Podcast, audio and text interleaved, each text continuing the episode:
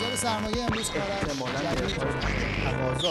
اینجا رادیو فردای اقتصاد.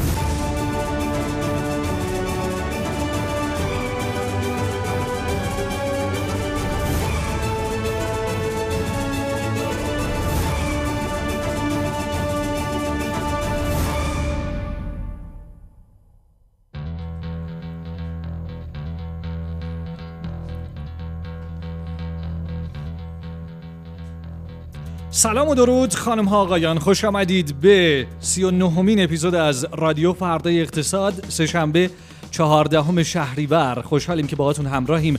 امروز به دلیل اینکه فردا تعطیله به مدت یک ساعت شما عزیزان رو همراهی می‌کنیم. امیدوارم تا آخرش با ما باشید.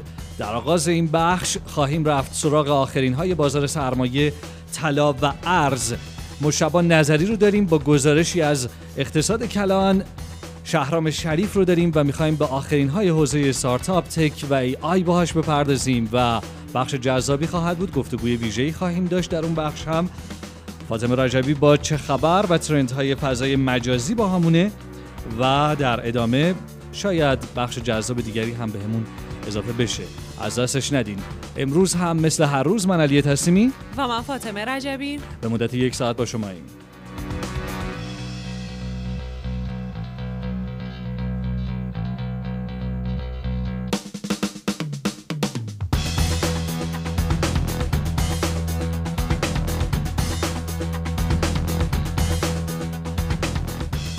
سروش بهرامی اینجاست. سروش چه خبر؟ سلام عصرتون بخیر. خب بازار سرمایه این دفعه هم همون همیشگی ولی همون همیشگی برعکس چند هفته پیش که با هم دیگه صحبت می‌کنیم بازار امروز هم مثبت بود مثبت خوبی رو هم شروع کرد بعد از اتفاقاتی که توی هفته گذر... توی. روز گذشته و هفته که سپری شد رخ داد بحث فرمول شدن نرخ خوراک و مخصوصا این حذف ارز 28500 تومانی که روز گذشته مفصل در موردش صحبت کردیم. که حالا توی بحث بازار سرمایه چه اهمیتش برای اقتصاد و امروز خب روند روند سعودی پرقدرتی بود اما از نیمه معاملات تقریبا میشه گفت کم کم شرایط یه مقداری تغییر کرد. قدرت خریدارا کمتر شد و شاخص ها و نماگرهای بازار تقریبا میشه گفت یک روند خونسایی رو سپری کردن. تا آخر بازار حتی یه مقداری هم از اون سخت روزانه خودشون عقب نشینی کردن. اما خب ارزش معاملاتی که از اتفاقات خوب بازار امروز بود. دوباره ارزش معاملات با بالای 7000 میلیارد تومان رفت. اما از اون ور یه خروج پول خیلی کوچولو داشتیم. حالا با وجود اینکه بازار مثبت بود اما اون کم رمقی انتهای معاملات یا نیمه دوم معاملات باعث شد که یه مقداری خروج پول از بازار اتفاق بیفته. خیلی خبر خاصی در حوزه بازار سرمایه امروز منتشر نشد. واقعا خبری که بخوایم بگیم تاثیرگذار باشه. اما با کارشناسان که صحبت می‌کنیم به هر حال همچنان معتقدن یه سری ابهام هست. حتی بعضی از کارشناسان معتقدن که پتروشیمیا با این فرموله شدن نرخ خوراک هم که حالا با طبق محاسبات خودشون یه چیزی نزدیک 6000 تومانی میشه که حالا 10 درصد 15 درصد هم قرار مالیات روش اضافه بشه. باز خیلی شاید بعضیاشون جذاب نباشن. از اون ور نرخ دلار یه مقداری داره کنترل میشه از سمت دولت. به هر حال یه حدودش از 70 درصد سهام بازار سهام خودمون یه میشه گفت سهام کامودیتی محور یا دلاری هستن بله. و خیلی وابستگی شدیدی دارن به دلار و بحث کامودیتی ها توی بازارهای جهانی. بازارهای جهانی هم روزهای میشه گفت بعد از اینکه توی هفته گذشته نسبتا یک افزایشی رو داشتن الان دوباره خیلی معاملات کم رمقی دارن خیلی بدون تغییر و کم نوسان داره دنبال میشه و این عوامل یه جوری دست به دست هم داده که همچنان اون تقاضایی که باید توی بازار شکل نگیره کما اینکه خب ما توی دو هفته گذشته هم یک افزایش قیمتی رو داشتیم. یعنی از یک بودم اگه نگاه کنیم شاید این اتفاقات مثبتی که رخ داد یه بخشیش پیشخور شده بود در بازار و کسانی که به حال پیش بینی می‌کردن که اتفاقات بیفته و می‌دونستن بعد از اون کاهش قیمت ها جذابیت توی سهام برگشته. یه مقداری این موضوع موضوعات رو پیشخور کرده بودن و الان توی محدوده ای رسیدیم که شاید دوباره بشه گفت یکم دودلی هست توی سهام داره که آیا الان همچنان ارزنده هستن نمادها یا اینکه نیستن و ابهاماتی هم که قبلا در موردش صحبت کردیم نگرانی هایی که ممکنه در آینده پیش بیاد. اصلا خبر خاصی نیست. این صرفا یک دیدی هست که من دارم حالا از کارشناسان مختلف می‌گیرم در بازار سرمایه که بعضی نگرانی ها همچنان وجود داره. مثلا پالایشی ها اگه بخوایم امروز نگاه کنیم یه سبز خوش رنگی بودن ولی بعدش ارزه ها بیشتر شد توی پالایشی ها و به هر حال یک صحبتی که از اینه که میگن دوباره در بدنی بازار مطرح شده شاید دولت بیاد این تخفیف خوراک پالایشی ها رو برداره. و به هر حال این نگرانی ها همچنان باعث شده که بازار یه مقداری نگرانی توش باشه. سروش این شایعه توافق پشت پرده ایران و امریکا آیا تاثیر گذاشته روی مدیران بورسی فعالین این بازار یا نه؟ ببین نگاه دارن به این قضیه. از چند بعد هم نگاه دارن. یکی اینکه خب به بحث همین توافقی که ازش به عنوان توافق سپتامبر یاد میشه. هنوز هیچ جزئیاتی هم ازش منتشر نشده. سند سپتامبر. بله. و خب گفته میشه باید ببینیم واقعا شامل چه چیزی میشه. آیا یک توافق قدرتمند خیلی گسترده یا اینکه نه یک توافق جزئی هست که نه می‌خوام ببینم بازار گوشه چشمی داره آره یا نه؟ کامل نگاه می‌کنه و رصد می‌کنه. یک بعدش اینه که خب چقدر می‌تونه دست شرکت های ما رو باز کنه برای روابط بین المللی و یک بودش هم اینه که خب چقدر می‌تونه روی بازار ارز تاثیر بذاره. روی انتظارات تورمی که به هر حال اونم یکی از بالهای سعودی بورس تهران بوده تقریبا به صورت سنتی و از این بود بله نگاه می‌کنن این موضوع رو. اما سراغ بازار ارز که بریم تقریبا میشه گفت قیمت ها خیلی تغییر خاصی نداشتن. دلار همون حوالی 49600 650 تومان نه خیلی تقریبا میشه گفت بدون تغییر بود. یعنی نوسان هم حتی نداشتیم. نوسان خیلی قدرتمندی. آره. سکه 28 میلیون و 159 هزار تومان طلای 18 ایارم دو میلیون و دو هزار تومن دو سه تا خبرم منتشر شد. من خیلی جزئی بهشون می‌پردازم. شاید توی خبرهای خانم رشوی باشه دوباره بخواد یقه ما رو بگیره. یه صحبتی رو روسیه انجام داده. معاون وزارت امور خارجه روسیه گفته که ما یک معاهده بزرگ رو با ایران دوباره داریم پیش می‌بریم. جزئیات بیشتری منتشر نشده. همین. یه آره فقط بزرگ. همین. و از یه سمت دیگه یک صحبتی شده یک خبرنگار مستقل یک توییتی رو منتشر کرده و گفته که توی بحث حالا قطنامه هایی که علیه ایران در نشست شورای حکام بود قرار نیست قطنامه در نشست جدید انجام بشه. از اون ور دوباره بلومبرگ در مورد فروش و صادرات نفت ایران یک گزارش رو منتشر کرده و گفته 54 درصد از ابتدای سال میلادی صادرات نفت ایران بیشتر بوده. خبرها خبرهای مثبتی هست برای بازار ارز. پاشو کرد و... شما خانم رجبی؟ بله. خیلی. بد نبود. سعی کردم واقعا هنوز آره میشه خبرهای دارم منم. خب خدا رو شکر. ممنونم. باشه خودتو بپوش. آره به خدا. چیکار کنم؟ تضاد منافع ایجاد میشه. نه اتفاقا خوبه بخش آره خبرها مثبت اما از اون سمت خب به صورت سنتی وقتی به آخرای شهریور ما می‌رسیم به خاطر تقاضایی که برای ارز برای سفرهای خارجی ممکنه پیش بیاد. از این سمت اربعین هم به هر حال در روز آینده قرار اتفاق بیفته و میشه گفت یه تقاضایی برای ارز اتفاق افتاده در بازار سلیمانی. گفته میشه که تاثیرش رو گذاشته برآوردی هست چقدر ارز از کشور خارج میشه؟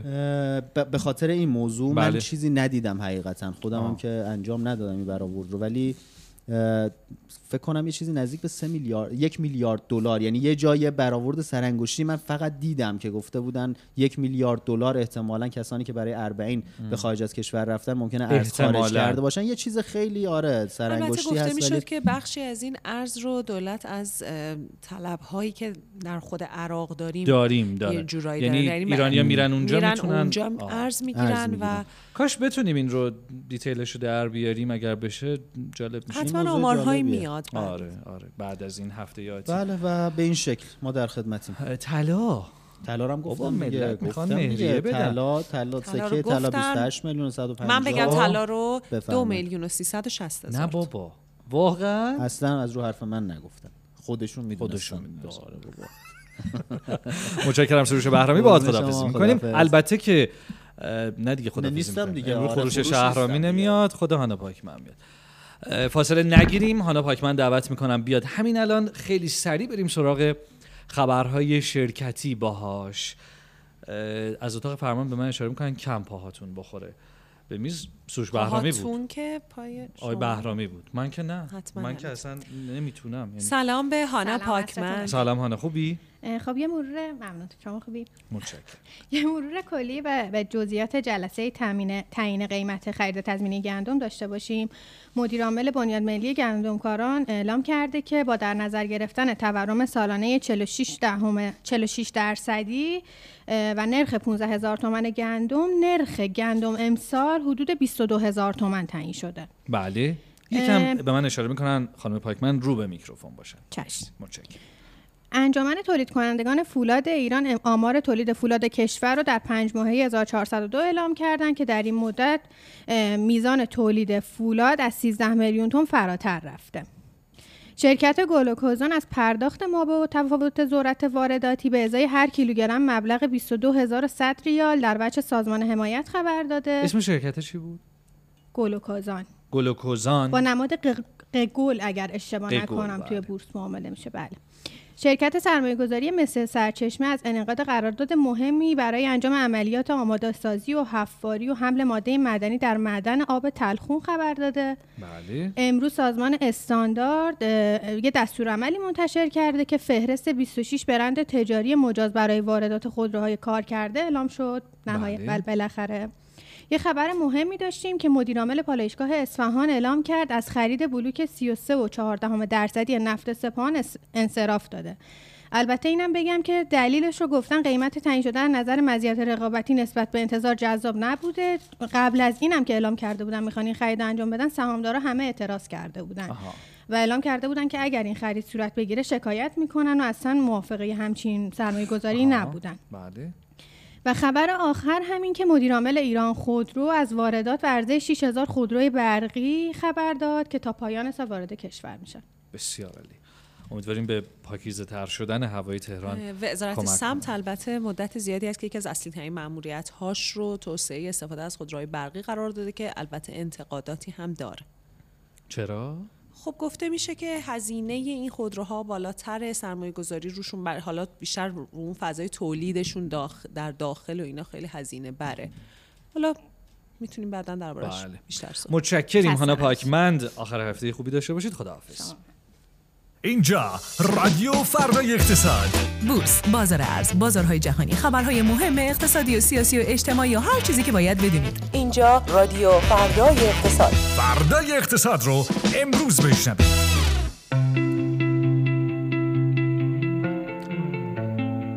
خب یه سلام ویژه دیگه می‌کنم. باز هم مثل هر روز به اونهایی که به صورت زنده ما رو از تلگرام رادیو فردای اقتصاد و تلگرام فردای اقتصاد شنونده هستند لطفاً اگر از شنیدن ما لذت می‌برید شنیدن ما رو به دیگران هم توصیه بکنید و یک تشکر می‌کنم از خانم محتاب بیگی که زحمت عکاسی رو به عهده دارن در این هفته اخیر و هفته قبلش. خسته میشن به حال باید تشکر کنیم از همه عوامل خب خانم رجبی چه خبر؟ خبر. خبر این که خوبن یا بدن خبرات؟ خوب و بدن جالبن. خب. حداقل می‌تونم بگم جالبن.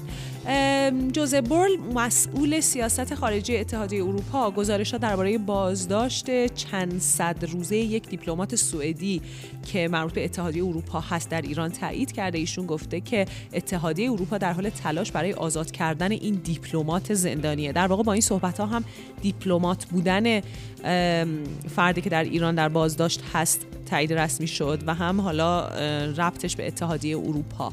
قبلا یعنی همین ظرف چند روز گذشته اه، اتحادیه اروپا خودداری کرده بود از تایید هویت این بازدا- فرد بازداشت شده. خبر دیگه این که بلومبرگ گفته در حالی که صادرات نفت و میعانات گازی ایران در اولین ماه سال جا- جاری میلادی یک و دو میلیون بشکه در روز بوده این رقم با رشد 54 درصدی به بیشتر از یک میلیون و 850 هزار بشکه در روز تو ماه اوت یا همون مرداد شهریور رسیده. بله. البته این خبر این که میزان صادرات نفت ایران افزایش چشمگیر پیدا کرده. خبر چندان جدیدی نیست اما هی روش عددهای تکمیلی میاد و هی این در رابطه با ماههای مختلف تایید میشه یه جورایی.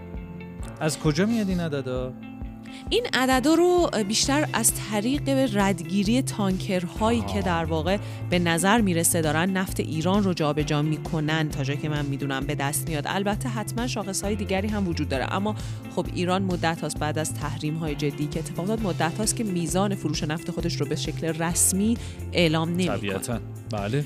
خبر دیگه اینه که کاهش شدید حجم تجارت ایران و ترکیه. جدیدترین آماری که از طرف اداره آمار ترکیه منتشر شده. مبادلات تجاری ترکیه با ایران در هفت ماهه اول سال میلادی جاری رو با 21 درصد کاهش اه، گزارش می‌کنه و میگه که به 3 میلیارد و 25 میلیون دلار رسیده.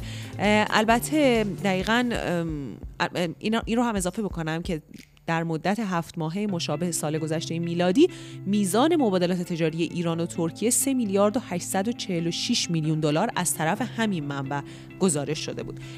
این در حالیه که سازمان توسعه تجارت ایران میزان مبادله تجاری با ترکیه رو در سال گذشته 7 میلیارد و 450 میلیون دلار اعلام کرده بود. چیزی تقریبا دو برابر گزارشی که ترکیه اعلام می‌کنه. اینا همه در کنار اینه که آقای هاکان فیدان وزیر خارجه ترکیه تو سفر اخیرش به ایران خواستار افزایش همکاری و رسوندن حجم تجارت به سی میلیارد دلار شده بود. یعنی ترکیه خواهان افزایش مبادلات تجاریش با ایران خب به هر حال در این سفر دیپلماتیک چنین چیزی اعلام شده بود. اما ما در عمل می‌بینیم که این اتفاق نیفتاده و به زعم آمارهایی که طرف ترکی داره منتشر می‌کنه کاهش حالا قابل توجه حدود 20 21 درصدی هم داشته مبادلات ایران و ترکیه. اگر ملاک در واقع ملاک پارسال رو آمارهای ایران قرار بدیم ملاک امسال رو آمارهای ترکیه قرار بدیم که دیگه خیلی افتضاح شده. اما یعنی با دست پس می‌زنن با پا پیش می‌کشن؟ نمی‌تونم تعبیری از این اتفاق داشته باشم. واقعا تو تخصصم نیست اصلا. نه حس خودتون چی میگه؟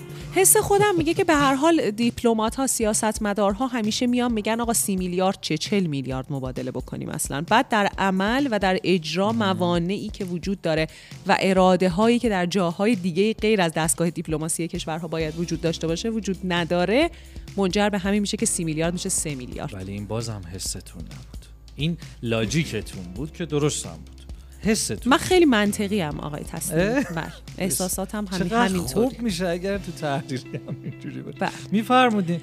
خبر دیگه این که بعضی از منابع دیپلماتیک در وین گفتن که قرار نیست هیچ قطعنامه علیه ایران در نشست هفته آینده شورای حکام آژانس بین‌المللی انرژی اتمی صادر بشه. اما سه کشور اروپایی یعنی فرانسه، انگلستان و آلمان در کنار ایالات متحده در حال تدوین یک بیانیه مشترکن که قرار اون رو برای امضای مشترک کشورهای دیگه ارائه بکنن. یعنی بیانیه گیرمون میاد. قطعنامه ایشالله که گیرمون نمیاد.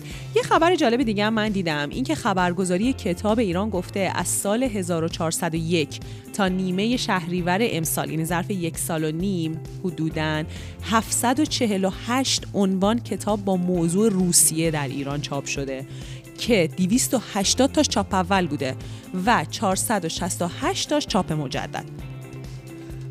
کاش می‌گفتن که موضوعاتش هم از چه جهتی روسیه رو بررسی خب این یه تحلیل. دیتای باز بیشتری می‌خواد آره. لازمه که همه کتابا خونده بشن خود کتاب ها تحلیل محتوا بشن یعنی. می‌خوام بگم نه خودم نه شمایی که شنونده این پیش داوری نکنیم نمی‌دونیم این کتاب به هر حال عدد بزرگی دارن؟ هست که بله. ما در ظرف یک سال و نیم 280 عنوان کتاب صرفا در رابطه با روسیه به به عنوان چاپ اولی منتشر شده باشه خب این از اهمیت ارتباط فعلی و جا در واقع اون چه که در حال حاضر بین ایران و روسیه وجود داره حکایت می‌کنه حالا این اهمیت به چه شکلی تفسیر بشه به چه شکلی تعبیر بشه خب حتما بحث دیگه بخشش قطعا می‌تونه به هر حال بعد از جنگ اوکراین و دیگه پوشیده نبودن میزان نزدیکی ایران و روسیه بر همگان می‌تونه یک انگیزه بوده باشه واسه اینکه بیشتر همه رفتن سمت مطالعه این روابط و بررسیش گذشته از اون خب اتفاقی که خود روسیه رقم زده یعنی حمله به اوکراین بله. کاری که کرده خب همین این باعث شده که یک توجه جهانی دیگری در واقع جنس دیگری بله. از توجه به این بله. کشور رو شاهد باشیم که خب طبیعتا در ایران هم همینطور خواهد بود البته باز من تاکید بکنم اگه بخوایم نگاه علمی داشته باشیم ما نیاز به دیتاهای تکمیلی داریم اینکه. مثلا بدونیم در رابطه با چین چند عنوان کتاب منتشر شده. در رابطه با آمریکا و به طور کلی در رابطه با کشورهای بزرگ مثلا چند عنوان کتاب چاپ شده و این چه ارتباطی همینطور. با اونا داره.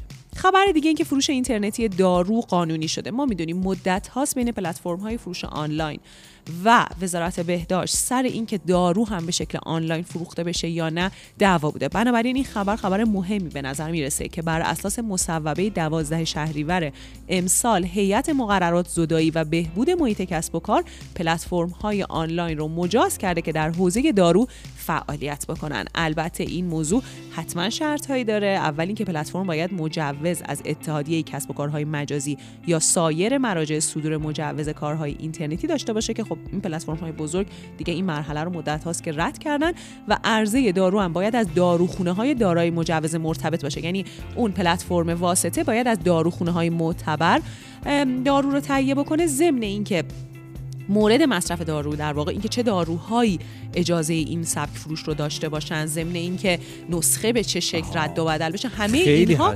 باید تحت نظر وزارت بهداشت باشه. یعنی وزارت بهداشت باید بر روند این ماجرا نظارت داشته خیلی باشه. حساس داستانهایی هست از انواع کلاهبرداری هایی که تو دنیا در گذشته پیرو دارو و فروش اینترنتیش اتفاق افتاده. البته یه دعوای بزرگ حالا چون من قبلتر این ماجرا رو خیلی جدی پیگیری می‌کردم حرف و حدیث هاشو یه بحث یعنی در واقع پول اصلی تو فروش مکمله و در واقع محصولات نزدیک به دارو. محصولاتی که حالا با اندیکاسیون پزشکی تجویز بله، نمیشن. بله. اما مصرف به حال در گروه داروها قرار می‌گیرن. مکمل ها خیلی در واقع پلتفرم ها مایل بودن که بتونن مکمل بفروشن چون خب سود خیلی خوبی داره بله. فروش مکمل انواع مکمل ها و حالا این در واقع یک جوازی برای اون میده. خیلی هم به نظر بد نمی‌رسه. شاید اگر نظارت ها تقویت بشه و روش فروش و کانال فروش شفاف بشه خب جنس تقلبی کمتر بشه جنس قاچاق کمتر بله. به فروش برسه که ما می‌دونیم چقدر بازارش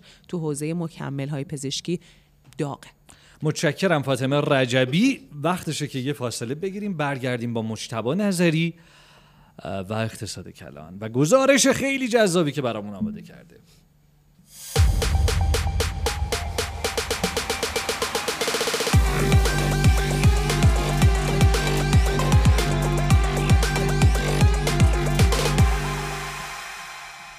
سلام.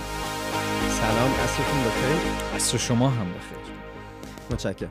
گزارش خوب این آقا مجتبی خواهش می‌کنم مرسی. ماشاءالله. شما خوب هستین. کیف می‌کنم ببینم این جوونا. اینجوری.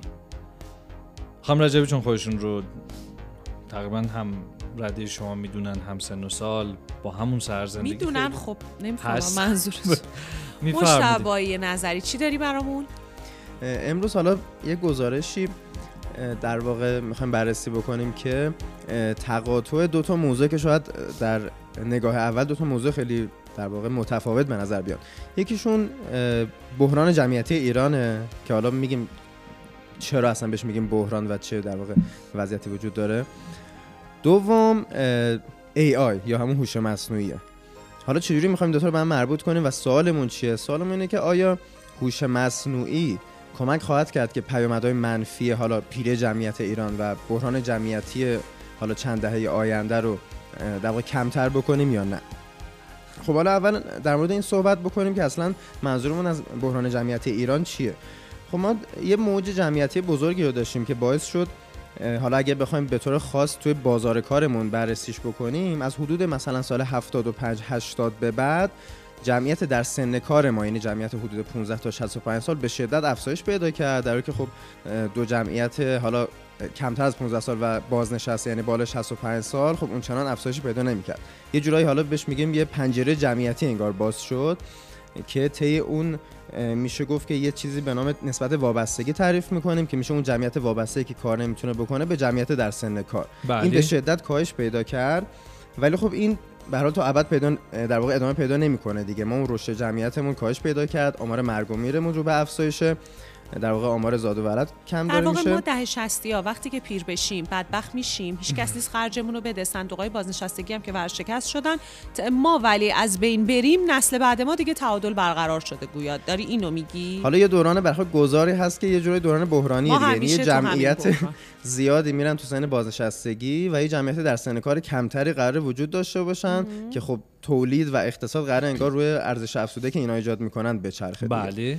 حالا نکته اینه که خب تو دنیا میگن که خب رشد تکنولوژی و حالا جهش های تکنولوژی مثل مثلا همین ظهور حالا جدی هوش مصنوعی که تو سال حالا جاری در واقع خیلی جدیتر بله. خودش رو نشون داد بله می‌تونه اثرات منفی چنین اتفاقایی رو کم بکنه یعنی خیلی از این جهت که می‌تونه خیلی از شغلها رو اه، در واقع حذف بکنه اصلا نیازی نداشته باشه که انسان اون مشاغل رو انجام بده اون خدمات رو انجام بده و اونها بتونن یعنی ربات ها و هوش مصنوعی بتونه اون کارها رو انجام بده از این حیث ببین کلیتر اگه نگاه کنیم به در واقع تولید در اقتصاد این- اینجور جهش های تکنولوژی حالا همیشه فقط هم ای آی نیست دیگه به حال یه سری رشد تکنولوژی وجود بله. داشته خب اینا بهره وری رو بالا می‌برن. یعنی به ازای هر نیرو انسانی تولیدی که اقتصاد خواهد داشت خب افزایش پیدا می‌کنه. بله. حالا نکته اینه وقتی چنین جهش اتفاق بیفته و این بتونه حالا هم مکمل در واقع شغل انسان باشه یعنی همون کسی که داشته شغلی انجام می‌داده حالا قراره با بهره وری خیلی بالاتر انجامش بده هم حالا ممکنه جایگزین بشه به قول شما. بله. جایگزین بکنه بعضی از شغلا رو.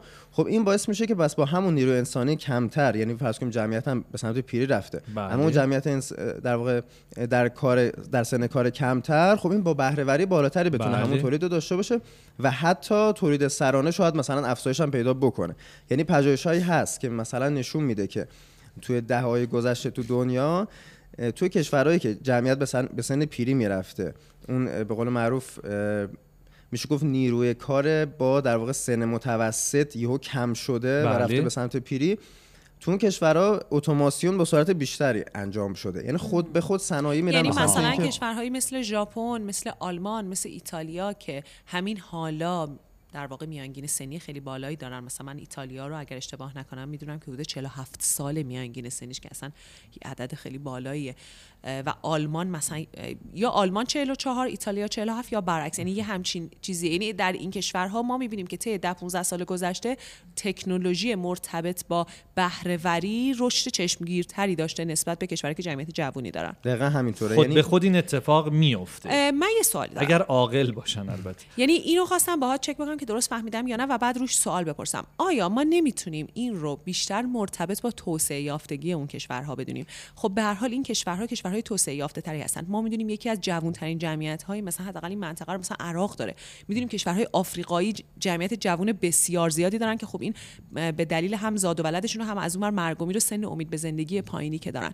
خب آیا اون رشد تکنولوژی که تو اون کشورها بوده حتما همبستگی معنادار داره با افزایش سن یعنی میانگین سنیشون؟ اینجوری نیست که خب اونا کشورهای توسعه یافته تری هم بنابراین تکنولوژیک ترن و کشورهای خب کمتر توسعه یافته میانگین سنی پایین تری دارن و خب کمتر هم آها. تکنولوژیک. حالا آره سوال جالبی بود. پژوهشی که من دیدم مثلا یه پژوهش از آقای عجمغلو کار کرده که تو ایران بیشتر با اون کتاب چرا ملت شکست می‌خورن میشناسیمش ولی خب پژوهش‌های جدیدش خیلی اتفاقا حوزه این آی... حول این آینده حوزه در واقع تک هست و اینها. و اون میاد حتی صن... صنعت‌های مختلف رو بررسی می‌کنه و کشور به کشور. چنین نتیجه معناداری به نظر میاد که به دست اه، که در واقع حتی صنایعی توی کشور که بخش اون نیروی کار در واقع حالا سن متوسطشون به سمت پیری رفته با سرعت بیشتری به سمت اتوماسیون رفته حالا یه نتیجه که در کل میشه گرفت اینه که پس می‌تونه اون جهش تکنولوژی تا حدی به ما کمک بکنه که اون بحران جمعیتی مهار بشه در واقع اثرات منفیش. منتها خب حالا سوال اینه که آیا تو ایران می‌تونه چنین اتفاقی بیفته؟ یعنی شاید حالا باید وارد بشیم به اینکه چه خیلی, خیلی به اراده مسئولین برمیگرده دیگه. یعنی به جای اینکه تاکیدشون رو بذارن روی فرزندآوری که البته باید هم باشه حتما با توجه به شاخص هایی که پیش روشونه می‌تونن. خب من فکر می‌کنم چیز ماجرا چیزی. فراتر از اراده مسئولین است ماجرا وضعیت اقتصادی کشوره. یعنی من فکر می‌کنم خب که اگر شرایط اقتصادی دیگه. اگر شرایط اقتصادی به؟ نظر می‌رسه که بهتر باشه شاخص ها بهتر باشه هم از اون طرف پولی هست برای اینکه به سمت این در واقع بهرهوری بیشتر بریم. چون اینها بالاخره هزینه بره. ضمن اینکه اولویت آیا هست یا نیست. خیلی وقتا تو میگی که اصلا پولی برای اینجور چیزا نیست. کما که ما از همین سال 96 97 به این سمت که تحریم ها سنگین تر شده داریم می‌بینیم که چقدر تو فضای کسب و کار اولویت ها در واقع روی اصل نگه داشتن کسب و کار گذاشته شده تا اینکه بله، مثلا حالا بله. بهره وری افزایش پیدا بکنه مثلا بیان مراقبت بکنن از وضعیت سلامتی و زندگی به حال انتهای. همه این مسیرها حالا متاسفانه یا خوشبختانه می‌رسه نه به من یه حساب مسئولین. کتابی کردم حساب کردم که اگر جشن نفتی خب. 50 سال دیگه ادامه داشته باشه. منم چیزی در حدود 84 5 سال عمر بکنم خب. من جستم. یعنی من دیگه قضیه دیگه. می‌خوام بگم که یعنی من بیشتر رو اون حساب کردم تا اینکه ما بتونیم این کار رو رقم بزنیم. ولی امیدواری خوبیه. حالا بررسی تو چی میگه؟ و به نظرم بیشتر باعث میشه که ما کمتر از AI بترسیم. نه مشتبا؟ آره همینطوره. البته خب خیلی بحث تو دنیا در موردش هست که چیکار کنیم که به یه سمتی هدایت بشه که در واقع سودآور باشه و حالا ضرر کمتر داشته بله. باشه اما خب آره مثلا در مورد ایران ما مسئلهمون اینه که حالا درست تکنولوژی جدید نیاز به سرمایه گذاری دارن ولی خیلی وقت خیلی وقتا کشورهای در حال توسعه فقط کافیه که همون در واقع تکنولوژی که تو لبه تکنولوژی تو دنیا هست رو بتونن به کار بگیرن و خب اینجاست که نقشه در واقع یه سری موانعی که گاهی تو حوزه آیتی تو ایران وجود داره پررنگ میشه یعنی ما بله. برای هنوز حتی یه مثلا اینترنت با کیفیت نداریم که حالا بخوایم در مورد این صحبت کنیم که می‌خواد تکنولوژی اونور به ما منتقل شه یعنی یه بحث این موانع که آقا خب حداقل تکنولوژی بتونه منتقل بشه بتونه استفاده یعنی تو بشه. میگی با این توسعه‌ای که ما در ای آی و هوش مصنوعی و تک داریم در دنیا اگر هم بخوایم اون نقطه رو بهش برسیم که نگران بحران جمعیت نباشیم خیلی فاصله داریم ازش. یعنی با این برآورد سالهایی که احتمالا برای کشورهای در حال توسعه میشه پیش بینی کرد ما خیلی ازش دوریم درسته؟ آره به نظر میاد و. همچنان باید نگران بحران جمعیت باشیم. احتمالا باید باشیم حالا مگر اینکه یک جوری در واقع این تکنولوژی این جشن تکنولوژی بتونه تو ایران اتفاق بیفته یعنی یه بس اینه یه بس خب همین به قول فاطمه اقتصادمونه که خب افت شدید سرمایه گذاری ما داشتیم بله. در واقع این نااطمینانی اقتصاد باعث شد اصلا خروج سرمایه داشته باشیم خب تو بله. چنین فضایی واقعا مشکله که بخواد حالا در واقع تکنولوژی جدید اقتباس بشه یا حالا بخواد یه توسعه توشون اتفاق بیفته بله. ضمن اینکه خیلی گرونن اونا حداقل تا چندین سال بله. یعنی لوکس محسوب میشن شاید بنابراین اومدنش به ایران. ضمن اینکه آقا الان اینا ما چند تا بود اون سری آقای شریف می‌گفت ما رو تحریم کردن تیک تاک تازه دیروز تحریم ایرانو برداشته. ما چطور می‌تونیم واقعا اگر شرایط کنونی ادامه داشته باشه که امیدواریم نداشته باشه چطور می‌تونیم امیدوار باشیم که حالا اون شرکت هایی که زیر ساختای مرتبط با ای آی ارائه میدن؟ که تازه حالا تمرکزش بر بهرهوری در بازار کار باشه بیاد در ایران جا بیفته استفاده بشه. یعنی البته نمی‌دونم من شاید ناامیدم ولی من فکر می‌کنم که فا... همونطور که گفتی فاصله داریم. اما ام، ناامیدی هم کفر دیگه. میشه گفت که اگر که چیزا خوب پیش بره شاید ما ده شستی ها اون قدم بیچاره نشیم تو پیری. ما که میجهیم اینجوری که شما حساب کرد من من یه حساب ریزی اینجوری کردم. تا اگه جشن نفتی اگه, اگه نداشته باشه که دیگه بعد حساب کرده تا 85 سالگی عمر کنه. امید به زندگی رو تو این وضعیت باری کرده. ماشاءالله. شما حلش می‌کنی خانم رجبی. اه، ولی میگم من من حال نظر شخصی دیگه به عنوان یه اصلا شهروند این صحبت ای آی تموم نمیشه آره. فکر می‌کنم خیلی برمیگرده به اراده مسئولین. امیدوارم مسئول مربوطه گزارش شما رو هم بخونه هم بشنوه. ممنونم مشتبه نظری. یه گزارشی هم من خب خواهش کنم چون دغدغه خودم هست در حد بله. یکی دو دقیقه مشتبه خب. نظری دیروز یه تحلیل اول ارائه داد در رابطه با در واقع؟ دلایل کاهش سهم زنان در مشارکت اقتصادی که دیدم اتفاقا آره گزارش به نظر من. گزارش مهمیه ما اگر اشتباه نکنم ما تا پیش از کرونا 18 درصد مشارکت اقتصادی زنان داشتیم بعد از کرونا این تبدیل به 14 درصد شده چهار این درصد اه، چهار درصد افت کرده به جای اینکه بگیم چهار درصد افت کرده شاید بهتره بگیم که چند درصد تو خود درصدش افت کرده. یعنی خیلی افت خیلیه. سنگینی بوده. بله. ضمن اینکه خودش هم قبلش کم بوده. حالا که دیگه کمترین ها در جهانه و من فکر می‌کنم الان عربستان حتی از ما جلو زده. با توجه به سیاست هایی که ظرف سه چهار سال گذشته برای بحث مشارکت اقتصادی زنان اعمال کرده و از مشتبه می‌خوام که point های اون گزارش هم به ما بگه. آره بگو حتما. آره خواهش می‌کنم. detail عددی لزومی نداره الان دقیق بگی ها. همینطور آره یه ماجرا مرور کلی آره. داشته باشیم. یه نکته که وجود داره اینه که کلا این حوزه خاورمیانه و شمال آفریقا مشارکت اقتصادی زنان پایینتر از همه دنیا هست. یعنی یک بحث. نهادهای فرهنگی و حتی اینا پایین انگار تر از بقیه آفریقا یعنی نیمه آره، آره. میانی و نیمه جنوبی آره حداقل توی یک دید کلی حالا نمی‌دونم مثلا تک و توک کشور باشه توی دید کلی کاملا اونا مشارکت بیشتری دارن. و خب بس بحث نهاد فرهنگی هست. هرچند ما باز مثلا الان از عربستان از ترکیه اینا خب ترکیه مثلا نزدیک 40 درصد هست حداقل نرخ مشارکت. یعنی در بله. واقع بخشی از زنان در سن کار که توی بازار کار فعالیت دارن اما بحث دیگه در واقع بحث اقتصادی و ساختار اقتصاد ماست. یعنی اقتصاد اینجا چه نقشی داره؟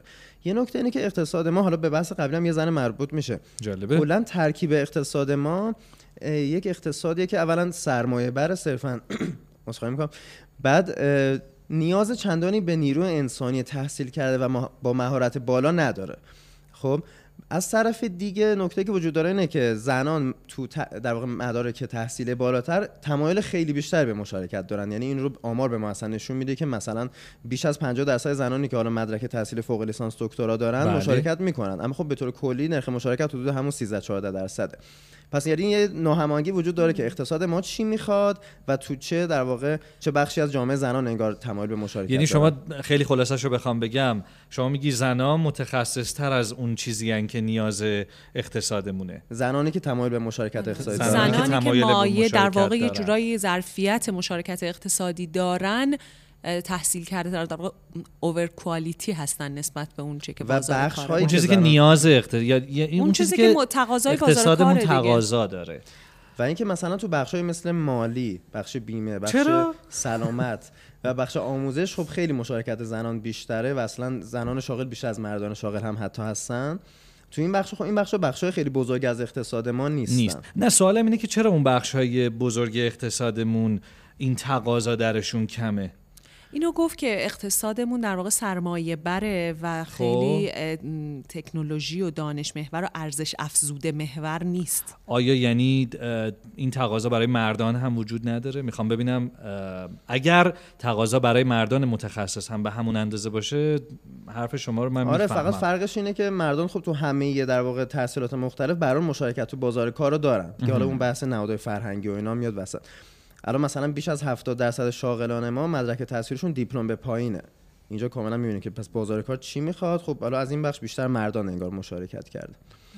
من می‌خوام ببینم تقاضای خود در واقع بنگاه های اقتصادی برای جذب مردان اولویتشون با جذب مرد متخصصه یا زن متخصص این فکر می‌کنم خارج از بحثیه که این بررسی داریم. نشده توی آره این این گزارش. خارج خیلی از سوال بحث سختیه دیگه اون تبعیض رو انگار داره میگه تو استخدام فکر می‌کنم که آیا وجود داره یا وجود نه. داره آیا یا نداره چون نمی‌تونه این گزارش شما متأثر از اون هم نباشه چی میگم یعنی بخشی از این تمایل زنان متخصص برای نقش آفرینی در اقتصاد می‌تونه حاصل از اون نگاهی باشه که بهشون آره دیگه چون ما. مثلا سهم زنان رو در مدیران میانی و رد بالا باز خیلی کم می‌بینیم دیگه. یعنی می‌بینیم که خب اون سقف شیشه ای اجازه این که حتی زنان تحصیل کرده بخوان از یه حدی بالاتر برن نمیده. در واقع اونج- اونجا که بستر بازی برای زنان محسوب میشه که فعالیت بکنن جمعیت متقاضی در زنان براش وجود نداره و اونجایی که جمعیت متقاضی برای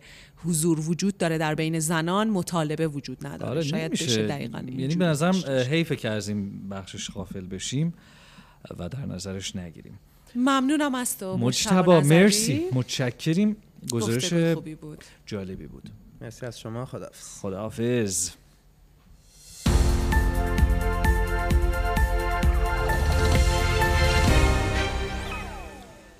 ترند های فضای مجازی رو داریم با سرکار خانم فاطمه رجبی. می‌خوایم برای شما هم تو هر بخش یک اسم بذاریم مثل خروش شهرامی خیر. نمی‌خوایم. ولی شما واسه بقیه اسم می‌ذاریم. چه بله. گناهی کرده بود؟ من می‌خواستم تنوع منم همینو می‌خوام. حفظ بشه. خب آخه دیگه این بحث رو باز کنین که به جای خوبی من و شما نمی‌رسیم. خیلی خوب. من می‌خوام تو این قسمت که می‌خوام به ترند های فضای مجازی بپردازم فقط به یک ماجرا بپردازم اونو خوب باز بکنم. ما دیروز خبری رو در حتی گفتگوی ویژه داشتیم با آقای سعدوندی. اینجا صحبت کردیم در رابطه با بله. تصمیمی که دولت گرفته و عقب نشینی که کرده در نرخ تسعیر بله. ارز پتروشیمی ها و به طور کلی پتروپالایشی ها ام، امروز کماکان بحث دعوا بین اهالی اقتصاد در فضای مجازی سر اون ماجرا ادامه داشت. دعوای اصلی بین چهره های رسانه‌ای در واقع چهره های فضای مجازی طرفدار تثبیت نرخ ارز بود با کسانی که مخالف بودند و این تصمیم را از جانب دولت خیلی تحسین می‌کردن. یکی دو تا ماجرا حول محور همین موضوع پیش اومد که بعد نیست من اینا رو در واقع شبهه‌ای که ایجاد شده بود و با جوابایی که خیلی دیگه از کاربرا دادن یه بررسی بکنم. اول حالا یکیش اولی رو که می‌خوام مطرح بکنم خیلی در واقع شبهه‌ای نیست ولی جالبه بعد وارد شبهه میشیم. اولش این بود که آقای یاسر جبرائیلی توی یه توییتی اعلام اومدن مثال در واقع بزنن درباره تاثیر افزایش نرخ تسعیر ارز پتروپالایشیا و گفتن که نرخ پلیستر مشکی که یه محصول پتروشیمیه در تولید لباس مشکی کاربرد داره تا قبل از افزایش نرخ تسعیر به 37500 تومان با نرخ تسعیر 28500 تومان معامله شده. اما از فردا این نرخ به 37500 تومان افزایش پیدا می‌کنه و حدود 30 درصد پارچه مشکی گرو میشه. خیلی اومدن گفتن که اصلا شما حالا چرا داری پارچه مشکی رو مثال می‌زنی؟ به خاطر چادر؟ گفتن که به هر حال شما جمعیت مذهبی رو که به نزدیک به دولت حالا بالاخره به لحاظ گفتمانی نزدیکتر هستن به دولت رو هدف قرار می‌گیری که از اونور بتونی فشار بیشتری روی دولت بذاری با تحریک در واقع اون جمعیت از مخاطبان اما اما خب خیلی اومدن گفتن که حالا غیر از این نیت که حالا ما مثلا می‌تونیم بگیم باشه نیت خانی شده کار درستی نیست. اصلا نخ پلی استر مشکی تو لیست قیمت های شرکت ملی پتروشیمی نیست و قیمتش با دستورالعمل این شرکتی تغییری نمی‌کنه. حتی قیمت PET نساجی و PET نساجی super bright به عنوان مواد اولیه نخ پلی استر هم از شمول این دستورالعمل خارجه. و همچنان با مصوبات قبلی یعنی همون دلار 28500 تومان قیمت پایه تعیین میشه. گذشته از این خود آقای جبرائیلی توی یه توییت دیگه گفتن که دستمزد کارگر و کارمند رو هم به قیمت‌های جهانی و نرخ دلار محاسبه و پرداخت کنید. والا نه اعتراضی به گرون- گرونسازی دلار می‌کنم نه به دلاری در واقع به دلاری فروشی پتروشیمی و فولاد. بعدم گفتن تمام حرف حقیر اینه که گناه این ملت این ملت نشسته روی این ثروت عظیم خدادادی چیه که درآمدش به ریال باشه هزینهش به دلار باشه؟ یعنی رفتن از یک سمت دیگه ای به ماجرا پرداختن. خب خیلی اومدن گفتن که آقای جبرائیل این همون حرفی که ما میگیم دستور دستور بده. قیمت گذاری دستوری هر جا باشه بده. قیمت گذاری دستوری اگه توی بحث حقوق دستمزد باشه. بده قیمت گذاری دستوری اگر در نرخ ارز پتروشیمی ها هم باشه. بده این که اصلا حرف ماست. ضمن این که همین حالا هم به دلیل در واقع فضایی که آدما کار نمی‌کنن حتی مثلا یه پیک موتوری حاضر نیست با نرخ در واقع حداقل حقوق و دستمزد کار بکنه و حقوقش مثلا بالای 20 میلیون تومنه. اصلا این خبران نیست که کسی با اون حقوق نیروی متخصصی کار کرده باشه. و خیلی اومدن از این جهت بهش جواب دادن. یه چهره دیگه که خیلی توییت هایی کرده بود و خیلی نسبت به این موضوع اعتراض کرده بود آقای همت قلی زاده بود. ایشون گفتن اونایی که اصرار به فروش نفت ملی یه دلاری به قیمت جهانی 76 دلاری به مردم ایران دارن خیلی شیک و با الفاظی مثل دامپینگ و مدل رهبر و پیرو و نظریه بازی خودشون رو با سواد معرفی می‌کنن. در حالی که اونها صراحتا با این اصرار غلط میگن که در برابر نفت ملی بین مردم ایران و مردم خارج هیچ تفاوتی قائل نیستن. خب خیلی اومدن باز از زوایای مختلف به این حرف واکنش نشون دادن. یه عده گفتن اصلا این نفت ملی دلاری رو شما از کجا آوردین؟ اصلا اینکه این یک دلار باید باشه قیمتش رو شما از کجا آوردین؟ یه عده دیگه اومدن گفتن که منظورتون مردم ایران هستن یا راندخارا و قاچاقچیا هستن؟ چون که این فروختن نفت به قیمت یک دلار سودش میره تو جیب راندخورا و قاچاقچیا تو جیب مردم ایران نمیره که. یه گروه دیگه اومدن گفتن که باشه قیمت در واقع نفت بال مردم ملیه. ولی چرا به تولید کننده کسی که داره توی حوزه صنعت و حوزه اقتصاد فعالیت می‌کنه چرا باید این پول و این رانت داده بشه؟ چرا در واقع اونو به قیمت درست نفروشیم به تولید کننده ها و بعد نریم اون مابع تفاوت و خرج مردم بکنیم از طریق در واقع اعمال حاکمیت و در واقع بالا بردن رفاه و اینا. ما چرا این پول رو به شکل سوبسید به این بزرگی بدیم به تولید کننده. جالبه من تو کامنت ها یه نکته خیلی بامزه و در واقع جالبی هم دیدم. بله. یکی اومده بود گفته بود که اگر نفت رو یه دلار بفروشیم و صنایع زیادی بر اساس نفت یه دلاری شکل بگیرن اونقدر که ما مجبور بشیم نفت وارد بکنیم ما به تفاوت نفت یه دلاری و 76 دلاری قرار از کجا تعمین بشه؟ یعنی اون موقع دیگه اولویت ها به چه شکله. دوما چطور می‌خوایم مثلا مانع قاچاقش به کشورهای همسایه بشیم؟ خلاصه که یه بحثای اینجوری شکل تو شبهه های شکل داد اما واقعا اون فضای گفتگو محوری که می‌بینیم افرادی میان شبهه ایجاد می‌کنن در این رابطه و عده دیگه میان و خیلی منطقی به اون ام، شبهه ها جواب میدن. جالب به نظر می‌رسید. خیلی هم پای اینکه تورمش آیا یقه مردم رو خواهد گرفت یا نه پرداختن که خب جوابی که شنیدن این بود که اصلا قرار نبود که دولت در واقع کالاهای اساسی رو با نفت پتروش با دلار پتروشیمی تامین بکنه. که قرار بود با دلار نفتی تامین بکنه. دلار حاصل از فروش نفت. بنابراین نباید قاعدتا مشکلی پیش بیاد. ضمن اینکه اون سیاست های پولی دولت بود که اون تورم سال گذشته رو رقم زد و از این صحبت. متشکرم سرکار خانم رجبی بابت مداقتون در این خبر و ترند شدنش در فضای مجازی.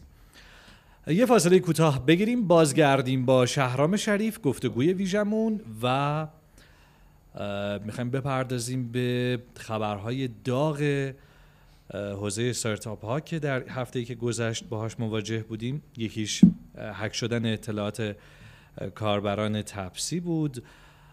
و خبرهای دیگری هم بود که به اونها هم خواهیم پرداخت با شهرام شریف یه فاصله بگیریم بازگردیم.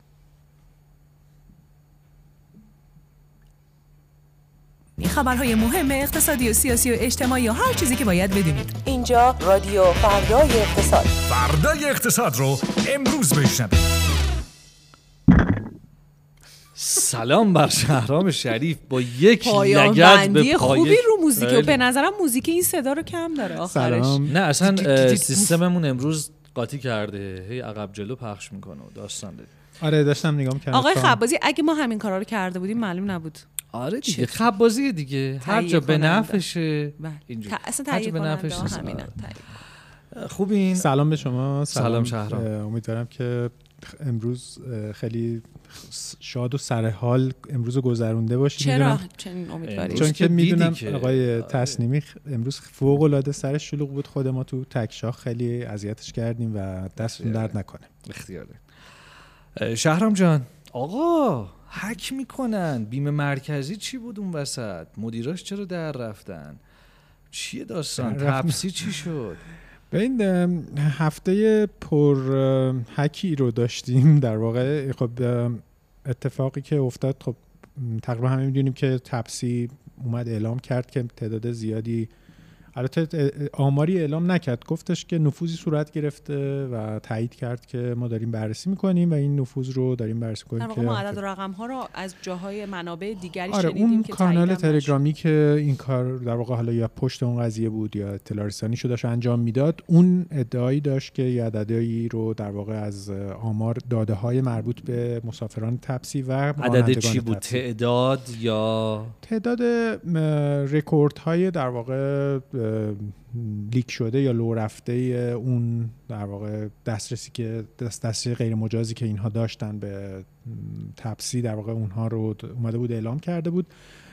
یک چیز دیگه ای هم که اونها در واقع ادعا داشتن این بود که تقاضای یک مبلغی رو برای اینکه این اطلاعات شهروندان رو به نوعی لو ندن رو داشتن که تپسی موافقت نکرده بود. همین هم اتفاقا بحث شده بود که بعضی‌ها می‌گفتن که چرا موافقت نکردی و من نگاه کردم یه چه کارشناس تضمینی بوده اگر موافقت کنه. اطلاعات پخش نشه؟ دقیقا. و اینکه اساسا چرا باید به کسایی که دارن مثلا به business باجگیری ما باید در واقع پاداش بدیم. یعنی این به نظر من اتفاقا بحثیه که حالا توی دنیا هم خیلی در موردش مطرحه چون که حالا این سیستم های باجگیری بعضیاشون میان اصلا سیستم رو قفل می‌کنن. حالا تو این مورد سیستم در واقع مدل باجگیری این گونه است که من اطلاعات رو پاکش می‌کنم اگه شما به من این مبلغ رو بدین و دیگه کاری باش ندارم. ولی اگه ندین یه عدد بین, سی و- سی- بین حدود سی هزار دلار درخواست کرده بود که در واقع خب همزمان هم حالا یک روز بعدش اعلام شد که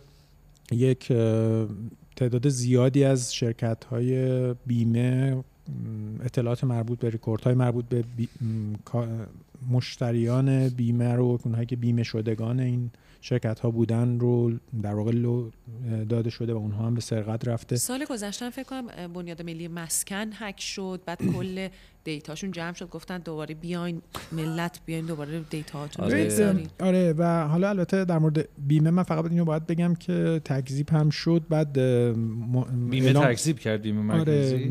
این این ماجرا رو تکذیب کردن. من امروز یه خبرهایی رو میخوندم که حتی مثلا یعنی مدیراشون هم در نرفتن در که نمی‌دونم ولی اینا در واقع بحث این بود که برکنار شدن و حالا نه من شنیدم برکنار که یکیشون شده چند تاشون اون ریزه میزه ها در رفتن. این- شنیدم آقا ما من- تایید نکردیم نشنیدم و نمی‌تونم تایید کنم ولی بحث دیگه که باز مطرح شد بحث مثلا باز حک یکی دو تا صرافی رمز ارز بود که اونها هم در واقع تکذیب کردن. خدا. این اتفاقات خب همینطور که شما گفتید خانم رجبی سابقه داره. یعنی ما مر- هر از گاهی می‌بینیم که یک اتفاقی در مورد یک خبری در مورد هک دیتا داره منتشر میشه و پشت سرش در واقع حالا بعد از یه مدتی هم به فراموشی سپرده میشه. نقطه ضعف کجاست؟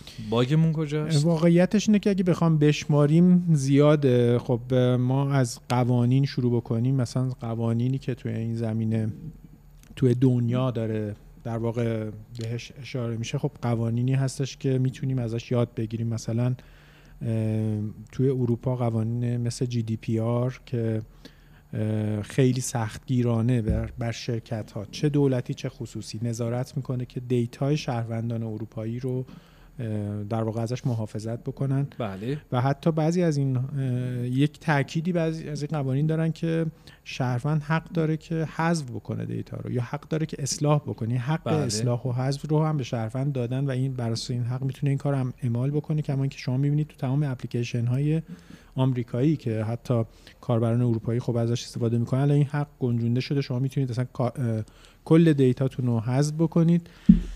یا توی آمریکا هم خب قوانین یه مقدار سهلگیرانه تر نسبت به این موضوع ولی قوانین زیادی وجود داره. باز مثلا یک چیزی که توی اروپا وجود داره و خیلی جالبه اینه که یک افسر مخصوص یا یک مسئول مخصوص داده اجبار هستش که داخل شرکت هایی که داده های کاربران رو نگهداری می‌کنن توی سطح وسیع به کلان داده دسترسی دارن. دولتیه یا هم- نه؟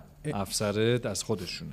نه، خو- از خودشونه. یعنی آها. خودشون باید بذارن. گفتم و- بگم پس فردا یه افسر وظایف مشخصی هم دارن. اینها. که عافیت باشه. وظایف مشخصی هم دارن اینها که باید مثلا هم بخش آموزش داده رو در داخل شرکت یا سازمان خودشون در واقع داشته باشن هم اساسا به شکایت های مربوط به داده بررسی بکن- رسیدگی بکنن هم تو رابطه باشن با خود اون نهاد جی دی پی آر که در واقع داره ببینه این قوانینه کاملا منطبق هست بر سیاست های شرکتی و حکمرانی شرکتی و اون شرکتی یا نه تو آمریکا FTC در واقع فدرال ترید کامیشن که اون از نقض حریم شخصی در واقع اون اساسا مثل این نهاد اجرایی چیز می‌کنه به نوعی حفاظت می‌کنه و جلوگیری می‌کنه. و بعد جریمه های سنگین رو هم برای شرکت هایی که این اشکالی وجود داشته و باعث نقض شده در واقع صورت می‌گیره. ولی ما در ایران نداریم تو, این تو. ایران ما چند تا چیز نداریم. یکی اینکه اکوسیستم اصلا امنیت امنیت نداریم امنیت اطلاعات. این خیلی نکته مهمیه به خاطر اینکه این بحث امنیت اطلاعات بحث بسیار تخصصیه و واقعا هم business یه. هیچ شرکتی که ما الان بتونید بگین تو حوزه security به شکل گسترده داره خدمات حرفه‌ای به شرکت های بزرگ میده نداریم و بعد اساسا تلاشی هم نکردیم که این گونه شرکت ها بله. کمک. حتی جلوی مجوز بعضی از اینا هم که داشتن و گرفتن قوانین یه سری قوانین داریم ولی قوانین دقیق و مشخصی که بتونه واضحی. مثل GDPR مثل CCPA تو آمریکا مثل سی او پی پی ای توی باز آمریکا در واقع نداریم بحث, دیگر؟ بحث چالش امنیت اطلاعات هست که به وفور داریم اینو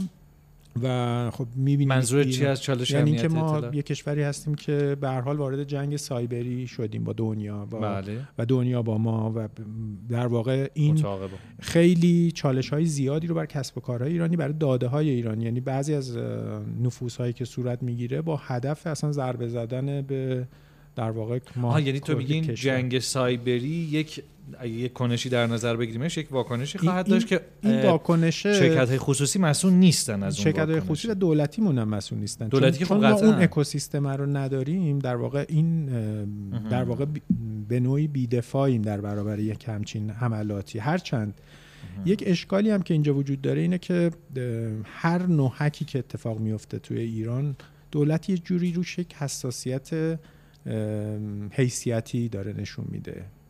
یا حاکمیت که این خوب نیست. یعنی ما فکر می‌کنیم که این ضربه به مثلا امنیت ملیه. در حالی که می‌تونیم از هر کدوم از این اتفاقاتی که افتاده یک لسن لرن بکنیم یک در واقع یادگیری داشته باشیم که این اتفاق افتاده به دلیل اینکه این این مشکلات رو داشته این اشکال توی این سازمان توی این نهاد وجود داشته و این اتفاق افتاده پس ما می‌تونیم مثلا اینو جریمه کنیم این رو در واقع بهبود بدیم این رو به عنوان یک مقررات برای همه سازمان های مشابه در واقع من یه چیزی بگم در واقع داری میگی که یه جورایی این حیثیتی برخورد کردن با ماجرا باعث شده که اصل قضیه چنان از بیخوبون مسئله پاک بشه که به فکر راه حل نباشیم اصلا نپذیریم نبینیم اون طرف رو نگاه کنیم درسته. کتمان بکنیم مجبور نشیم که درسته. حلش بکنیم ولی من یه سوالی یعنی یه نظری خودم هم دارم نظر دارم سوال ندارم. فقط می‌خوام تایید کنید. اینکه من یه نظری دارم بلافاصله بعد سوال دارم گفتم جالب بود. این که من فکر می‌کنم تا اندازه مسئله فرهنگی هم هست. مثلا من وقتی ماجرای بنیاد ملی مسکن رو مثال زدم خود مسئولین بنیاد ملی مسکن اومدن اعلام کردن که خب اطلاعاتتون مردم پاک شده. ببخشید زحمت میافتین. یه بار دیگه بیاین اطلاعاتتون رو بارگذاری کنین دستتون درد نکنه. یعنی فضاشون این بود که خب زحمت افتادین. فضاشون این نبود که اطلاعات این چند میلیون انس فرد و شهروندی که در اختیار شما بود از اطلاعات سجلیشون گرفته یعنی اطلاع شناسنامه ایشون گرفته تا اطلاعات حساب های بانکیشون تا اطلاعات اموالشون. کجا رفته این؟ یعنی چیش؟ اصلا این نبود روی کرد. یا از اون طرف حالا من ام، امیدوارم که بچه های استارتاپیمون ناراحت نشن ولی مثلا ما می‌بینیم که آقای منشیپور وقتی که میان و خبر نشته داده از تبصیر رو اعلام می‌کنن خیلی ها میان پایین تو کامنت ها می نویسن که وای دستتون درد نکنه که گفتین ممنون که با ما صادق بودین. بابا شما ثابت شده این دستتون درد. اصلا متوجه هستین چه اتفاقی افتاده مردم؟ یعنی اون کسی کسی که میاد کامنت می‌ذاره میگه ای بابا آقای منشیپور شما ثابت شده ای؟ اصلا متوجه هست که آقای منشیپور داره از چه موضوعی صحبت می‌کنه یا نه؟ یعنی حتی من دقیقا تو تحریری خودمون که حالا به نظر می‌رسه افرادی هستیم که با مسئله دیتا و داده در, در واقع درگیریم. خود ما اصلا به اینکه خیلی در رسانهمون با دیتا تحلیل دیتا سر و کار داریم معروفیم. با این وجود من می‌دیدم مثلا تنی چند از تحریریهمون مثلا می‌گفتن که حالا مثلا می‌خواد چیکار بکنه با اطلاعات ما. مثلا حالا اون شماره ملی منم بدونه می‌خواد چیکار کنه؟ یعنی اصلا انگار نمی‌دونیم. یعنی این ندونستنه انگار. از بالا به پایینه. یعنی بله. هم در حاکمیت هم در سیاست گذار هم در بدنه. یعنی هر کدوم اینا اگه می‌دونست واقعا مسئله اهمیت دیتا رو شاید نکته کارمون به اینجا اضافه کرده بودم که به این لیست از نداشته هامون اضافه بکنم.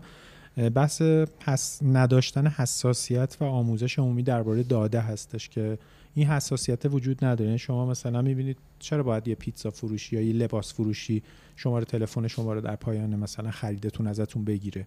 و چرا انقدر داده های ما راحت در واقع از بین میره؟ چرا لو رفتن داده ها پیگیری نمیشه و کسی که مقصره در واقع مجازات نمیشه یا شرکتی که مقصره اساسا مجازات نمیشه.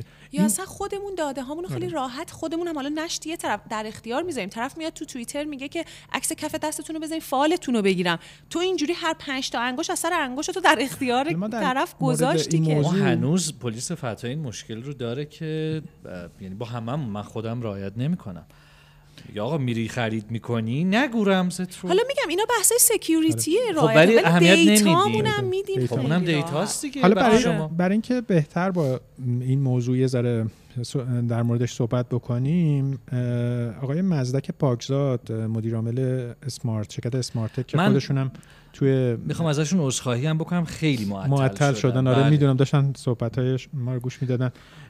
خواهش کردم که مهمان ما باشن سلام آقای پاکزاد سلام جناب پاکزاد سلام وقتتون بخیر. ببخشید. رادیو از این شلختگی ها داره نه یهو ما, ما هم دیگر رو می‌بینیم اصلا یادمون میره آره، که مهمونی هم دعوت. کردیم که باهاش باید صحبت بکنیم ببخش شما توی. جلسه ای بودید ما در واقع اجازه گرفتیم که بیاین با همون در مورد این موضوع صحبت بکنید مزک جان خودت تو حالا به عنوان کسی که فعال هم فعال حوزه استارتاپی هستی هم که با حوزه داده اساسا سر و کار داری. از زاویه کسب و کارها این چالش چالش هایی که در حوزه داده وجود داره رو چطور می‌بینی؟ یعنی چقدر حس می‌کنی که تو به عنوان کسی که مثلا اه، سالهاست تو این زمینه داری کار می‌کنی حس می‌کنی که چالش اصلی توی زمینه نقص داده یا لو رفتن میلیون ها ریکورد داده این چالش کجاست؟ از سمت خود کسب و کارهاست از سمت قوانینه از سمت دولت یا جای دیگه؟ من اول یه چیزی بگم. من که شرکت ها یا هک شدن یا در آینده هک خواهند. یعنی این چیزی نیستش که ما ازش بگذریم و بگری- بگریزیم. من صدام یه ذره به نظر میاد که نمی‌دونم یه خود نویز دارم. ما صداتون رو خوب داریم الان. خوب داریم؟ بله OK. بله بله. اول از همه در مورد فضای شرکت ها من می‌خوام خیلی مشخص و صریح بگم که مسئولیت هک شدن مسئولیت اینکه data از یک پلتفرم خارج بشه به عهده اون شرکت هستش. حالا تو case تپسی خب ما با یک holding statement طرف بودیم که تایید می‌کرد این data از مجموعه خارج شده ابعادش نامشخصه بررسی میشه و منتظر خبر بعدی ما هستیم در واقع. اولین بار نبوده توی اوبر اتفاق افتاده و چندین سال پیش فکر می‌کنم 2015 یا 16 اه، و اطلاعات نزدیک 60 میلیون نفر خارج شده. اونجا روی این دیتا سرپوش گذاشتن روی این دیتا بریچ سرپوش گذاشتن و یک سال بعد در واقع حالا رسانه ها متوجه شدن و خیلی عواقب بدی داشت. اینجا من می‌خوام یه مقداری در واقع از جانب فعالان اکوسیستم این موضوع شجاعت بیان اشکال رو در واقع تبریک بگم به می‌داد مانشیپور. اما این کافی نیست واقعا. قبول مسئولیت مهم هستش. اینکه ما در کشوری زندگی می‌کنیم که مردم عادت کردن اطلاعاتشون رو راحت در اختیار کسب و کارها قرار بدن. سر جای خودش فقدان یا کمبود قوانینی که بتونن پوشش بدن در واقع حقوق شهروند رو سر جای خودش. ما مسئول هستیم دیتا رو جوری نگه داریم که در صورتی که خارج شده از سازمان یا سیستممون از روی رفتار نشه به اطلاعات هویتی رسید. این اتفاقیه که اینجا به نظرم خیلی مهم هست. ما در ایران به طور مشخص روش تمرکز کنیم. به عنوان فعالان استارتاپی یا هر جایی که داریم نرم افزاری طراحی می‌کنیم که اطلاعات هویتی آدم رو نگهداری می‌کنه. درسته. خب مزک جان من یه سوالی ازت دارم. آیا مثلا شرکتی مثل تپسی می‌تونست مثلا یه امکانی بذاره که چون بخش از داده هایی که گفته میشه به سرقت رفته مثلا داده هایی هستش که مربوط به داده های حمل و نقل مسافران هست. یعنی معلومه که یه مسافر location ش از کدوم location شروع به سفر کرده از و به کجا رفته. و خب این ممکنه اصلا حالا خیلی اتفاقات بدی رو برای خیلی افراد ایجاد بکنه که اصلا آیا می‌تونست مثلا شرکت تپسی این اجازه رو به کاربرش بده که اصلا این دیتا رو حذف بکنه و طبق قوانین یا طبق قوانین ایران اینها رو مثلا استارتاپ های ایران باید نگه دارن. قانونی که وجود نداره. و نمیشه به تپسی گفت باید این کارو می‌کرد یا نمی‌کرد. چیزی که بهتر انجام بشه این هستش که اطلاعات هویتی در جایی مجزا از رفتار کاربر نگهداری بشه. ببینید ما تو این dataset ی که دیدیم در نمونه عملا می‌تونستیم ببینیم کدام مسافر در چه زمانی از چه location ی به چه location ی می‌خواسته بره یا حتی درخواست رفت و آمد داده بوده. این اون قسمتیه که در واقع شاید بهتر باشه از این به بعد در معماری ها در نظر بگیریم که اون تیکه ای که نام کاربر نمی‌دونم، تلفن کاربر اینها هست و کنار هم قرار ندیم. یعنی شما یعنی میفرمایین مثل برگه های امتحان نهایی که اون بالا اسم و فامیل رو می‌کنن بقیهش میره تا تحلیل بشه اسم و فامیل و کد ملی یعنی اطلاعات هویتی یک جایی اه، save بشه و بقیه داده های شخص در جای دیگری save بشه که اینا با همدیگه نتونن ارتباط پیدا بکنن. اینها به سادگی با دونستن با سرقت بخشی از اطلاعات نشه همش رو پیدا کرد. بله. خب نکته دیگه ای که دوست دارم شما در موردش صحبت بکنی اینه که حالا ما یه اشاره کردیم که چه قوانینی تو دنیا داریم و بعد چه جور پیگیری میشه و من با اون تحلیل اول شما هم موافقم که به حال تپسی جز شرکت هایی که اومد اعلام کرد که این اتفاق افتاده ما انواع و اقسام هک هایی رو داریم که اصلا کسی به گردن نمی‌گیره توی این کشور و بعد حالا ولی بعدا که database ها میادش مشخص میشه که مثلا اینجا این اتفاق افتاده و روش یه جوری روشو میپوشونن. ولی سوال من اینه که آیا شما فکر می‌کنید که مثلا قوانینی که ما تو ایران داریم الان چالش اصلی ما هستش یا اینکه اساسا این مثلا فرض کن موضوع امنیت خیلی موضوعی نیستش که اصلا یه استارتاپ بتونه در یه سطحی مثل مثلا تپسی روش بخواد هزینه های خیلی کلانی بذاره و کار مثلا یک اکوسیستم مثلا امنیته که باید توی کشور شکل می‌گرفت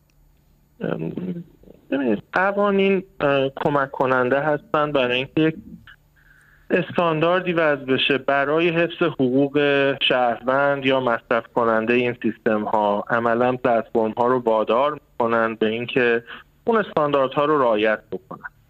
طبیعتا وجود همچین چیزهایی خیلی خوبه. خودت هم همین الان اسم بردی از جی دی پی آر کاپا و چیزهای مختلف که در کشورهای مختلف یا نواحی مختلف وجود داره و امپورس هم میشه. یعنی واقعیت اینه که از فکر می‌کنم 2017 یا 2018 در واقع اجباری شد اینکه کاربر حق مالکیت داده های خودش در هر پلتفرم رو داره. عبارت right to be forgotten حق فراموش شدن داره می‌تونه دیتاش رو پاک بکنه و مطمئن باشه که داده هاش برای چه مقاصدی داره استفاده میشه. خب ما اینها رو نداریم. داشتنش خیلی خوبه. اینکه چرا نداریم؟ احتمالا خب همه ماها باید سعی کنیم در توسعهش به قانونگذار کمک کنیم که این رو ببینه نور بتابانیم. از نگاه امنیتی به data برسیم به نگاه اینکه خب از این data استفاده های تجاری و ناصواب دیگری هم می‌توان کرد. یعنی الان اتفاقی که توی تپسی افتاده بذارید کنار اتفاقی که توی بیمه افتاده و data هایی که از زمان اون leak data ایرانسل اتفاق افتاده ما هممون کلی دیتا پابلیک داریم. و این چیز خوبی نیست. نقش قانون می‌تونه این باشه که کمک کنه بازدارنده باشه و اینکه چگونه برخورد بشه در هنگام بروز همچین چیزی. مزدک پاکزاد عزیز خیلی ممنون که در واقع توی برنامه فرد رادیو فردا اقتصاد شرکت کردیم مرسی از توضیحات خیلی خوبتون. خواهش می‌کنم. متشکرم از شما. خدا نگهدار. خدا نگهدار. خدا ممنون شهرام بابت این گفتگو. البته بگم که ما خیلی این هفته سعی کردیم که از تپسی کسی یا کسانی بیان اینجا و توضیح بدن صحبت کنند اما به هر دلیلی شرایطشون مساعد نبود و نپذیرفتن این دعوت رو. اما انتظار میره در چنین مواقعی. چون من خیلی ها رو می‌دیدم که واقعا جدی نگران بودن. اصلا من خودم واقعا استرس دارم که این data ها منتشر بشه و بابام بفهمه مسیر کوتاه خونه تا سر کار رو با تپسی میرم. یعنی اگه اینو بفهمه واقعا بوسه که دختر تو دو قدم و برای چی حالا الان من نگاه می‌کنم خیلی از این سایت هایی که الان database های هک شده رو جمع کردن. در واقع این سایت ها الان خیلی این تو این یکی دو روزه دارن مورد. توجه قرار می‌گیرن مردم میرن و شماره تلفنشون رو می‌زنن و می‌بینن چه جور اطلاعاتی ازشون لو رفته. البته اون اطلاعات رو اونا نشون نمیدن ولی مثلا مثل همچین title ش چیزی رو هست کاش. نمی‌گفتی. آره ولی خب به هر حال بدون حداقل در جریان باشی. نه دیگه یه سری چیزا رو میگن نگین که همین چند هم که نمی‌دونن ندونن. ولی میگم پاسخگو نبودن ولی انتظار میره. انتظار حرفه‌ای هممون این هست که پی آر ها اه، زودتر از توییت های مدیرامل ها به جنبن یا بیان پشت تریبون که ما بدونیم طرف حساب کیست با کی باید صحبت بکنیم. پی آر هم که مخفف کلمه انگلیسی روابط عمومی هست بله، بله. اصلاح می‌کنم نه اینو گفتم که خودشون چون تو جامعه خودشون از این لفظ استفاده می‌کنن.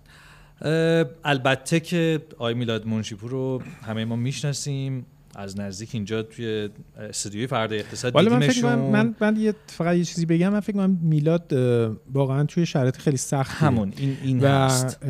این شرایط شما من همین که در واقع تونستن اینها مثلا اینو اعلامش بکنن بله. من به نظرم یه قدم مثبته. ولی هیچی از مسئولیتشون توی آره. یعنی می‌خوام بگم این این, نمیشه. این این به مخاطب ربطی نداره. ولی آره. ولی به نظرم با توجه که الان شاید ماهیت این حکم خیلی براشون واضح نیست چون معمولاً- همینو بگن. آره. همینو بیان بگن. خیال می‌دونی یه حس همدلی ایجاد می‌کنه دیگه با مخاطب که آقا ما هم خودمون به هر حال ما نقص قوانین رو داریم. همینطور که امروز در این گفتگو مرور کردیم. یعنی باگی داریم دیگه آقا قانون نداریم اصلا یه نقص دیگه ای که واقعا هم داریم بحث شفافیت همین حک های انجام شده یعنی این. شفاف شدنش نه روشن فقط شدنش کی بوده نه چه فقط کسی بوده اعلامش بلکه بله. پیگیریش یعنی اینکه اصلا خب آقا ما اینو پیگیری کردیم بله. مثلا خب تپسی یه بار دیگه هم در واقع این اتفاق براش بله. افتاده بود اینو ما پیگیری کردیم مثلا اینجا این اشکالات بوده اینو در واقع این اتفاق رو در واقع پیگیری کردیم و حالا به یه شکلی در بله. واقع بعد از این انجامش نمیدیم. به هر حال ببینید جامعه استارتاپی ما بنیانهای خوبی رو تا الان در واقع مبدعشون بوده یا قرار داده. فرهنگ سازمانی جدیدی رو ایجاد کرده اه، نگاه جدیدی رو به توسعه ایجاد کرده و خیلی خوب پیش رفته انتظار میره در بحران ها هم ما این خلاقیت و رویکردهای نو رو ازشون ببینیم و با آینده امیدوارتر شیم. اه، ممنون از تو شهرام شریف. مرسی از شما. باد خداحافظی خدا می‌کنیم. وقتشه که با شما شنوندگان رادیو فردا اقتصاد هم خداحافظی کنیم. آخر هفته در سلامتی و به نیکی رو برای همتون آرزو مندیم تا هفته آتی شنبه. شب و روزتون خوش. خداحافظ. اگه برسه فردا. اینجا رادیو فردای اقتصاد کنه در و دست بگیریم متکی بلند بایه. اینجا رادیو فردای اقتصاد.